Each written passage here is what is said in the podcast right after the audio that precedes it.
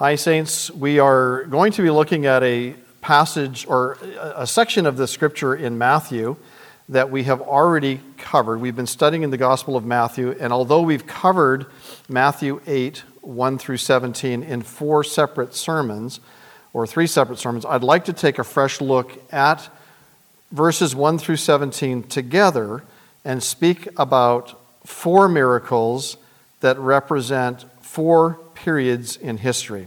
And so it's an historical, prophetic look at these verses. A Bible teacher, Arno Gablein, suggests this perspective in his commentary in Matthew, and I think it's worth looking at together. So we'll just call this a bonus message for the study in the book of Matthew. So as we've been studying, I just want to do a quick survey of what we've already covered. The Gospel of Matthew presents Jesus as the King. In chapters 5 through 7, we record the proclamation of the King, and we know that as the Sermon on the Mount. In chapters 8 and 9, we record the credentials of the King. And in the next several chapters of Matthew, Matthew sets aside the historical order of events and instead groups some of the miracles together to prove that Jesus is indeed the King, the Messiah, the one the prophets predicted would come. And so as we look back at the Old Testament, we learn that the prophets spoke or prophesied about the coming King, the Messiah. And these are several things that we learn. First of all, the Bible predicted that the Messiah, the King, would save them and heal them. Isaiah 35, 4 through 6 says, "He will come and save you. Then the eyes of the blind shall be opened, and the ears of the deaf shall be unstopped. Then the lame shall leap like a deer, and the tongue of the dumb sing." The second thing we learn from the prophecies is that the Messiah would have great power and authority. And we see this in 1 Chronicles 29, 11, and 12. "Yours, O Lord, is the greatness, the power and the glory, the victory and the majesty. For all that is in heaven and in earth is yours. Yours is the kingdom, O Lord, and you are exalted as head over all. Both riches and honor come from you, and you reign over all. In your hand is power and might. In your hand it is to make great and to give strength to all." And so there we learn about the power and authority of the Messiah. Third, the prophet Isaiah predicted that the Messiah would set the captives free. In Isaiah chapter 61, verses 1 and 2, and by the way, this is the passage that Jesus quoted when he preached in the temple, and he said this, "The Spirit of the Lord God is upon me, because the Lord has anointed me to preach good tidings to the poor. He has sent me to heal the brokenhearted, to proclaim liberty to the captives, and the opening of the prison to those who are bound, to proclaim the acceptable year of the Lord." And this is the passage Jesus read, and he stopped at that point, and he said that he was the fulfillment of this prophecy. We read that in Luke 4, 18 through 19. And so let me just summarize again. The Messiah would save and heal them. He would have great power and authority, and he would set captives free. And it's interesting to note that the Gospel of Matthew takes this expectation of the coming Messiah and runs with it. And he presents three groupings of the Lord's miracles covering those three elements of the Messiah's rule or his reign. So the first one again is that the King came to save them and heal them. And we see that in chapter 8, verses 1 through 17. The healing of the leper, verses 1 through 4. The healing of the centurion's servant, 5 through 13. The healing of Peter's mother-in-law, 14 and 15. And the healing of the multitude in 16 and 17. The second portion of chapter 8 and the beginning of chapter 9, we see the King who has power and authority. He has power over nature. He has power over the demons, or authority over the demons. He has power and authority over sin and sickness in chapter 9, verses 1 through 8. The third aspect is that the king sets captives free. And Matthew continues on with this line of thinking. In chapter 9, verses 9 through 13, they are set free from sin. In verses 18 through 26, they're set free from sickness and death. In verses 27 through 31, set free from blindness. Verses 32 through 34, set free to speak. And verses 35 through 38, they're set free to work. So the Jews expected a king. Jesus presented himself as the king in chapters 8 through 12, but his own people rejected him and actually attributed his work to the devil. In the Gospel of John, we read, he came to his own, and his own did not receive him. So let's take a fresh look at chapter 8, verses 1 through 17. There are four main miracles here, and some Bible teachers see this section as prophetic.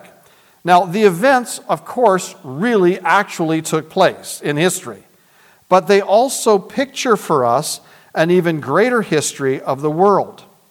Could it be that the stories are interwoven in such a way to describe the first coming of Christ, our present age, and finally, the millennium? Let's see if it fits. So in the first section is chapter 8, verses 1 through 4, the healing of the leper. Let me read again to you this passage. When he had come down from the mountain, great multitudes followed him. And behold, a leper came and worshipped him, saying, Lord, if you are willing, you can make me clean. Then Jesus put out his hand and touched him, saying, I am willing, be cleansed. And immediately his leprosy was cleansed, and Jesus said to him, see that you tell no one, but go your way, show yourself to the priest, and offer the gift that Moses commanded as a testimony to them. Now, as we all know, leprosy was a terrible disease. A man's skin swells and breaks open with oozing sores. And the Jewish priests could diagnose leprosy, but they could not cure it. There was no cure. So I want to mention two people, Miriam in Numbers 12 and Naaman in 2 Kings 5, were the only two Old Testament examples of lepers who were healed. And it is clear that it was God who intervened to heal them. A leper lived in isolation. He was ostracized. His was a living death. And the priest would say to him, you are unclean, in Leviticus 13:44. In Leviticus 13:45 and 46, it says this, now the leper on whom the sore is, his clothes shall be torn, his head bare, and he shall cover his mustache and cry, unclean, unclean. He shall be unclean. All the days he has the sore, he shall be unclean. He is unclean, and he shall dwell alone. His habitation shall be outside the camp. Now the leper could not be in close contact with others in case they were infected with his disease. He did not know the loving embrace of a wife. He could not enjoy the affection of his children. He had to practice social distancing. He could cry only from afar, unclean, unclean, as a warning to others to stay away from him. There was nothing he could do to cleanse himself. Now, if someone was actually cured of leprosy, the Bible tells us he was to go to the priest, and the priest would examine him, and if he was healed, the priest would declare him clean. But there is no record of that ever happening. Through the entire history of the Jewish nation, no one had ever been healed of leprosy that we know of, except, as we mentioned, by God's intervention, those two individuals. This should have been a clue that only God can heal a leper. When Jesus came down from the mountain, the first person to meet him was a Jewish leper. And it is significant to me that the first miracle recorded in the Gospel of Matthew is proof to the Jewish nation that God had come to visit planet Earth in the person of the Lord Jesus Christ.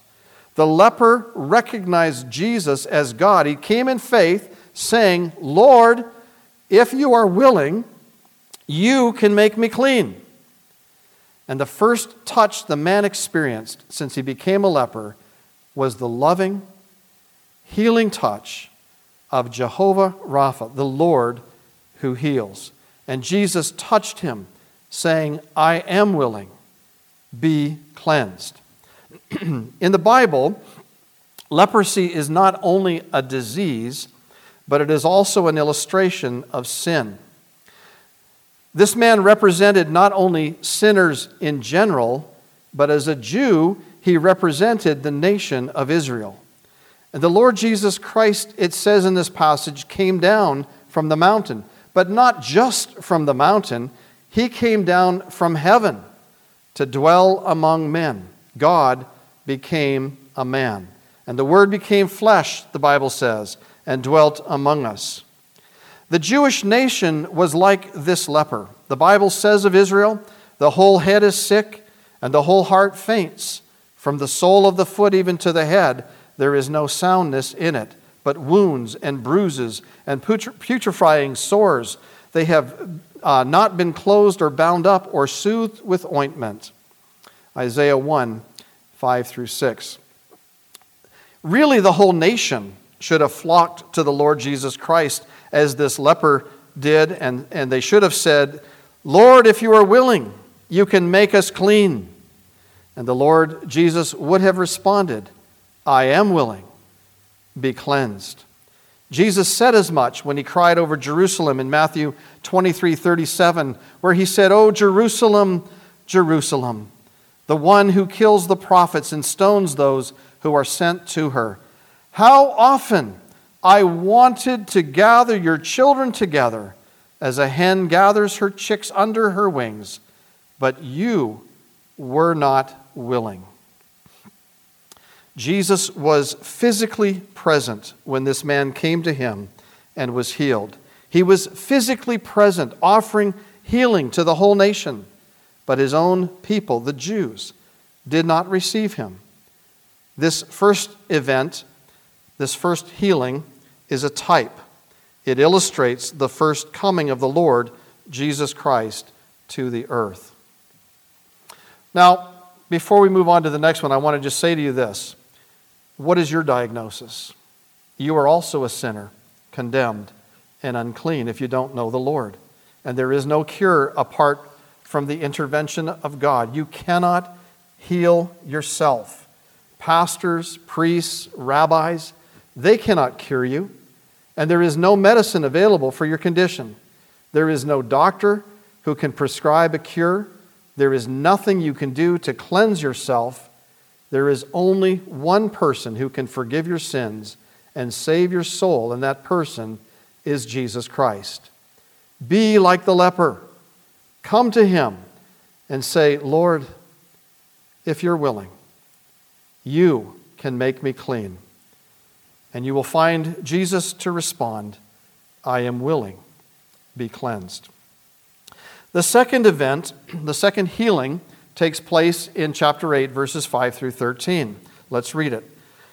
"Now when Jesus had entered Capernaum, a centurion came to him, pleading with him, saying, 'Lord, my servant is lying at home, paralyzed, dreadfully tormented.' And Jesus said, 'I will come and heal him.' The centurion answered and said, 'Lord, I'm not worthy that you should come under my roof. But only speak a word, and my servant will be healed. For I am also a man under authority, having soldiers under me. And I say to this one, go, and he goes, and to another, come, and he comes, and to my servant, do this, and he does it.' When Jesus heard it, he marveled and said to those who followed, 'Assuredly, I say to you, I have not found such great faith, not even in Israel. And I say to you that many will come from east and west and sit down with Abraham, Isaac, and Jacob in the kingdom of heaven. But the sons of the kingdom will be cast out into outer darkness. There will be weeping and gnashing of teeth. Then Jesus said to the centurion, Go your way, and as you have believed, so let it be done for you. And his servant was healed that same hour. Now, as you know, a centurion was a military man in the Roman army who had 100 men under his command. He came to Jesus because he wanted Jesus to heal his servant who was terribly sick and paralyzed. When Jesus said he would come to the house to heal the servant, the centurion said, I am not worthy that you should come under my roof. Yet he longed for his servant's recovery. He said, Speak the word only, and my servant shall be healed. You see, the centurion recognized Jesus' authority. And as a centurion, he had authority over his troops. He issued orders, and his men obeyed him. And he recognized that Jesus had this same kind of authority over sickness. He could simply speak the word, and the disease would flee away. And we read, Jesus marveled. Only 2 times in the New Testament do we hear those words. Why did he react this way? He marveled because of the man's faith. The centurion was not a Jew. He was a Gentile. Even the Jews did not demonstrate such great faith. Jesus said, I have not found such great faith, not even in Israel. In other words, not even among the Jews. Before he healed the servant, the Lord Jesus Christ said something profound. He said, Many will come from the east and west, that is obviously Gentile nations, and will sit down with the great men of faith, Abraham, Isaac, and Jacob. But many sons of the kingdom, which is a reference to the Jews who thought they inherited the blessing of Abraham by birth, but many sons of the kingdom would be cast into hell. Jesus likens the kingdom to a feast where the invited guests are those who have exercised their faith in the Lord Jesus Christ. Abraham exercised faith in God. We read, and Abraham believed God, and he was declared righteous. This centurion exercised his great faith in Jesus. He believed, and he was also promised that he would be in the kingdom with Abraham, Isaac, and Jacob. While many of the sons of the kingdom, the chosen race of Israel, would be cast into hell. Will they be cast into hell because they could not believe? No, it's because they would not believe. Now, on a side note, I want to just mention this. Jesus spoke of hell as a fact. Hell is a fact. It's a reality. You say, well, that scares me. Well, good. If it makes you concerned enough about getting right with God, about repenting of your sins and seeking refuge in Jesus Christ, that is a good thing. The teaching on hell is meant to warn you to flee from the wrath to come. Jesus describes hell as being a place where you are cast into outer darkness. There will be weeping and gnashing of teeth. We know from the Scripture that hell was prepared by God for the devil and the rebellious angels, and it will be the eternal dwelling of all who do not turn to Jesus Christ for salvation. The Bible says that hell will be cast into the lake of fire and brimstone, where they shall be tormented day and night forever and ever. Revelation 20:15. Those who exercise faith in Jesus Christ, as this centurion did, will sit down in the kingdom of heaven. Why does he say this? Well, it's really a prophetic look into the future. Jesus knew that the Jews would reject him. And he was actually looking forward to the time when the Gentiles would believe on him. And that is exactly the situation we find ourselves in today. The doors are wide open for the Gentiles, the Gentile nations, Gentile believers, to believe the gospel and be saved. The Bible says in Romans 11:25 that hardening in part has happened to Israel until the fullness of the Gentiles has come in. Israel rejected the Lord Jesus Christ, so the gospel went out to the Gentiles. And really, for the most part, the Jews have still hardened their heart to the gospel, while the Gentiles are flocking in. I want you to take a note of where Jesus was when he healed the servant. Jesus healed him while he was physically absent. He was not in the room. He was not in the house. He did not touch the servant, but he merely spoke the word from a distance, and the servant was healed. The one who came was a Gentile. And those who are coming and being saved today are predominantly Gentiles. And Jesus is not physically present right now. He is risen, ascended, and seated at the right hand of God in heaven. Now, the scripture is exceptionally clear that God is not through with the Jews yet. And I want to emphasize that because there are believers who have a terrible theology and say that the church has inherited the blessings of Israel and that God is through with the nation altogether. And though the Calvinists would love to have it that way, nothing could be further from the truth. If you read the prophets who tell of the future of Israel, and you read Romans 9 through 11, which tells of the working of God in the nation of Israel, past, present, and future, take the words in their normal sense, and it is evident to all that Israel still has a hope.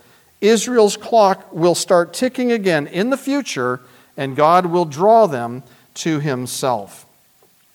But Israel's rejection of the Lord Jesus Christ turned out for the Gentiles' favor. It's to our benefit.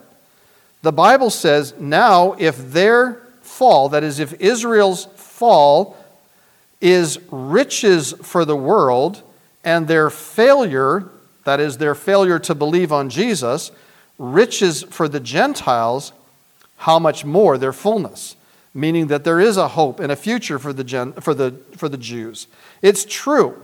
If, as a result of Israel's rejection, the gospel went out to us, the Gentiles, and the Gentiles can now be saved, what tremendous blessing will come, as we read in Romans 11:26, when all Israel will be saved. Paul says, "For I do not desire, brethren, that you should be ignorant of this mystery, lest you should be wise in your own opinions, that the hardening in part has happened to Israel until the fullness of the Gentiles has come in." So I want to just say to you, if you're a Gentile today, listen. For he says, behold, now is the accepted time. Behold, now is the day of salvation. This is being offered to you now. Believe on the Lord Jesus Christ. He doesn't promise you tomorrow. He urges you to believe on the Lord Jesus Christ today. Believe that Jesus died on the cross as full payment for your sin, that he was buried, and that he rose again the third day. Listen up, you Gentiles. Now is the day of salvation. The third healing is found in chapter 8, verses 14 and 15. This is the healing of Peter's mother-in-law. Now, when Jesus had come into Peter's house, he saw his wife's mother lying sick with a fever, and he touched her hand, and the fever left her. Then she arose and served them. Peter's mother-in-law is Jewish, and she's sick in the house with a fever. Jesus comes into the house, into Peter's house, and heals her, and she immediately rises to serve them. Do you know that the Old Testament prophets compare Israel to a woman, a widow, one who is forsaken? They also speak of her future healing. As I mentioned, Romans 11:25 tells us that this hardening in part has happened only until the fullness of the Gentiles has come in. When that happens, the prophetic clock will start ticking again for Israel.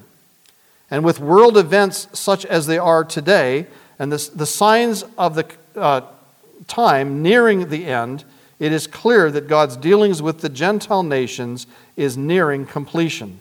The fulfillment of the Gentiles is reaching, the fullness of the Gentiles is reaching the top and God will once again turn his attention toward Israel. Count on it. The Bible will not fail. The nation of Israel is like Peter's mother-in-law, fevered today. She is like a distressed woman. But there is coming a day when her fever will rise, and it will appear as if she is going to pass off the scene altogether, as she is furiously tormented during the time known as the tribulation. This is a high fever, as Luke mentions. Just as Jesus went into Peter's house, the Lord will come back to the house of Israel, and he will touch the nation. Her fever will be gone. Her wars will stop. Her sins and iniquities he will remember no more, and Israel will arise from her bed and minister to him and to the world. This is a prophetic look. Jesus was physically present to heal her, and she rises to minister to him.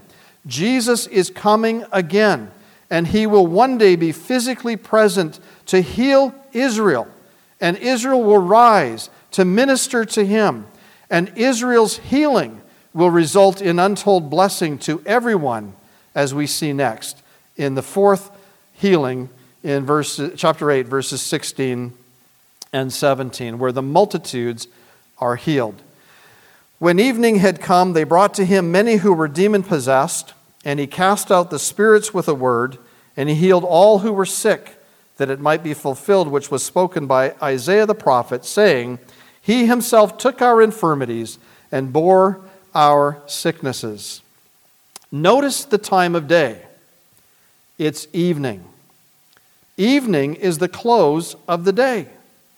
And here it is an illustration of the close of human history on earth. The millennium is the evening of the history of mankind on this earth. It is a 1,000-year period in which there will be peace. Satan and demons will be cast into the bottomless pit. They are cast out just as they are here in this story. The demons will not have free reign as they do now. The Bible tells us in Jeremiah 31:34, no more shall every man teach his neighbor and every man his brother, saying, know the Lord, for they shall all know me, from the least of them to the greatest of them, says the Lord, for I will forgive their iniquity, and their sin I will remember no more. He is speaking of Israel here. And for the earth shall be filled with the knowledge of the glory of the Lord as the waters cover the sea. And as Israel rises up from her sickbed and is healed and serves the nations and serves the Lord, the earth will be filled with the knowledge of the glory of the Lord as the waters cover the sea. Jesus healed the multitudes of all their infirmities and sicknesses. He cast out demons. And I believe this portrays powerfully the healing of the nations during the millennium. Matthew specifically points to the fulfillment of Isaiah's prophecy. He himself took our infirmities and bore our sicknesses.